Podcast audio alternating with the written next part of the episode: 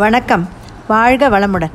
நான் உங்கள் மாலா கிருஷ்ணமூர்த்தி இன்றைய தலைப்பு அண்டர்ஸ்டாண்டிங் அதாவது புரிதல் புரிந்து கொள்ளுதல் உள்வாங்கிக் கொள்வது என்பது நம்முடைய வீட்டின் தினசரி நடவடிக்கைகள். வெளியே ஆபீஸ் பள்ளி கல்லூரி விளையாட்டு வியாபாரம் என்று எல்லா இடத்திலும் மிகவும் தேவையான ஒன்று. எல்லா உறவுகள் உறவுகளுக்குள்ளும் நண்பர்களுக்குள்ளும் நம் அக்கம் பக்கத்தில் உள்ளவர்கள் எங்கும் இந்த புரிதல் இல்லாமல் வாழ்க்கை ஒரு நாள் ஏன் ஒரு நிமிடம் கூட நகருவதில்லை.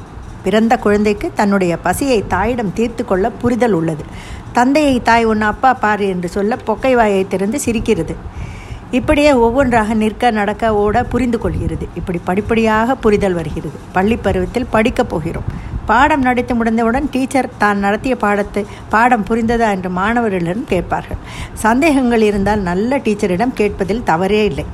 விவேக் ஒரு படத்தில் பாதி ராத்திரி வாத்தியாரை எழுப்பி சார் எனக்கு ஒரு சந்தேகம் என்று சொல்ல வாத்தியாருக்கு படுகுஷியாகி விடுறது. நம் மாணவன் பாடத்தில் சந்தேகம் கேட்கிறானா என்று. என்ன சந்தேகம் என்று கேட்க அவன் சம்பந்தா சம்பந்தம் இல்லாமல் ஏதோ விஷயத்தில் சந்தேகம் கேட்க நொந்து போய்விடுவார் வாத்தியார். புரிந்து கொள்ளாமல் மண்டையை மண்டையை ஆட்டிவிட்டு பிறகு டீச்சர் கேள்வி கேட்டால் முழிப்பது இருக்கு பாருங்க. நிறைய பேர் இப்படி மாட்டியிருப்போம். நண்பர்களுக்குள் புரிதலும் ஒற்றுமையும் இல்லை என்றால் கல்லூரி வாழ்க்கை வேஸ்ட்டு தான். ரசிக்காது. நண்பர்கள் படம் பார்த்திருப்போம். அதில் வரும் வாத்தியாருக்கு மாணவர்கள் மனநிலை பற்றிய புரிதல் இல்லை. ரொம்பவே காயப்படுத்தி மாணவர்களை தற்கொலை வரை தள்ளிவிடுகிறார். அதே மாணவர்கள் குழுவாக சேர்ந்து தன் பெண்ணுக்கு சிக்கலான பிரசவத்தை நல்ல புரிதலோடு பார்த்து டாக்டர் கொடுத்த இன்ஸ்ட்ரக்ஷன்ஸ் எல்லாம் காதில் வாங்கி கொண்டு நல்லபடி குழந்தை பிறந்தவுடன் தான் அவருக்கு மாணவர்கள் எப்படிப்பட்டவர்கள் என்பது புரிகிறது. லேட் ஆனாலும் லேட்டஸ்டாக வந்த புரிதல். நடைமுறையிலும் எத்தனை நம் தாய் தந்தையை சொன்னாலும் புரியாதது. பட்டு அனுபவித்த பிறகுதான் அந்த புரிதல் வருகிறது. அட நம்ம நல்லதுக்கு தான் சொல்லியிருக்காங்க. நாம் இப்படி கேட்காம விட்டுட்டோமே அப்படின்னு அப்புறமா வருத்தப்படுவாங்க. பல தப்புகளுக்கு இந்த புரி புரிதல் இல்லாமல் இருக்கிறது தான் அங்கே அடிக்கோலிடுகிறது. கணவன் மனை உறவோ கேட்கவே வேண்டாம். இந்த புரிதல் இல்லாமல் உடைந்து போன திருமணங்கள் உறவுகள் ஏராளம். தூக்கிலிட போகும் கைதிக்கு கூட தன் பக்கத்து நியாயத்தை சொல்ல உரிமை உண்டு. இந்த வாழ்க்கை புரிதல் இல்லாததால் நம் நாட்டிலும் ஏகப்பட்ட டைவர்ஸ் எங்கே போய் கொண்டிருக்கிறது? நம்ம கலாச்சாரம் பண்பு அன்பு என்ற அறங்கள் எல்லாம். யாருக்கும் எதிலும் பொறுமையும் இல்லை. வண்டி ஓட்டுபவர்களுக்கு பொறுமையும் புரிதலும் ரொம்ப அவசியம். அன்று காரில் சென்று கொண்டிருந்தோம். பின்னால் ஆம்புலன்ஸ் ஹார்ன் கேட்டவுடன் அதற்கு வழிவிட ரோடின் ஓரம் வண்டி வண்டியை ஓரம் கட்டினார் என் கணவர்.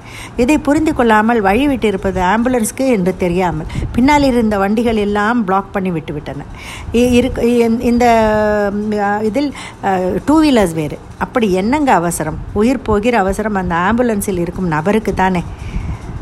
காரை விட்டு தங் விட்டு இறங்கி கத்தலாம் போலிருந்தது உன்னை பிடித்து கீழ்ப்பாக்கத்தில் கொண்டு விட்டு விடுவார்கள் என் கணவர் என்னிடம் அதட்டு போட சிவசிவா என்று கண்ணை மூடிக்கொண்டு விட்டேன்.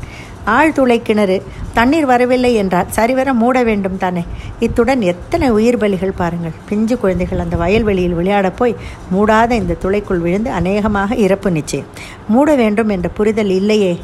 படிக்காவிட்டால் கூட சில உயரிய பண்புகளும் அறமும் வேண்டும். அறநெறி கடைபிடிக்காத வாழ்க்கை ஓட்டை படகில் ஆற்றை கடக்க ஆசைப்படுவது போலாகும். சில புரிதல் லிஸ்ட்டு தரேன். புரிகிறதா பாருங்கள் பிறர் விஷயங்களில் தலையிடக்கூடாது. குறை கூறக்கூடாது. பொறுமையாக இருக்க வேண்டும். பணிவு அடக்கம் வேண்டும். பகைமை எடுத்தாரை சுடும் நெருப்பு. அது மானசீக புற்றுநோய் வேண்டாம் அது. புகழ் பெருமையை விரும்பாதீர்கள். பொதுமக்கள் கருத்துகளுக்கு மிகுந்த முக்கியத்துவம் தராதீர்கள். பொறாமையை கைவிடுங்கள். சூழ்நிலைக்கு ஏற்ப மாற வேண்டும். பொறுப்புகளை தட்டி கழிக்கக்கூடாது. தியானம் அற்புத மருந்து. எப்பவும் பயனுள்ள வேலையை செய்யணும். தோல்வி என்பது தோல்வி அல்ல. வாழ்க்கை என்றாலே கஷ்டம் நஷ்டம் போராட்டம் எல்லாம் வரும் ஜெயித்து தான் காட்ட வேண்டும். குறைந்த தேவை நிறைந்த வாழ்வு. வேண்டாததை நிறுத்த வேண்டும். வினை வித் வினையை விதைத்துவிட்டு திணை வரவில்லை என்று கவலைப்படுவதில் அர்த்தமில்லை. இந்த அளவு புரிதல் இருந்தால் போருங்க. லைஃப்பில் கடைசியில் பிரார்த்தனைங்கிறது ரொம்ப அவசியம்ங்க. அது நம்மளோட நம்மளை டீடாக்ஸ் பண்ணுறது அந்த பிரார்த்தனை. நம்மளோட எண்ணங்களை அது நெகட்டிவ் எண்ணங்களை பாசிட்டிவாக மாற்றுறது லைஃப்பில் பிறந்ததிலிருந்து இருக்கும் வரை ஏதோ ஒன்று கற்றுக்கிறோம் புரிஞ்சுக்கிறோம். இது தவிர்க்க முடியாத ஒன்றுங்க. இவ்வளவு புரிதல் இருந்தால் போதும். இந்த வாழ்க்கை வாழ்வதற்கே நாம் கையில் என்ன கொண்டு வந்தோம் கொண்டு செல்ல என்று ஜாலியாக பாடிக்கிட்டு லைஃப்பை ஓட்ட வேண்டியது தாங்க நன்றி வணக்கம்.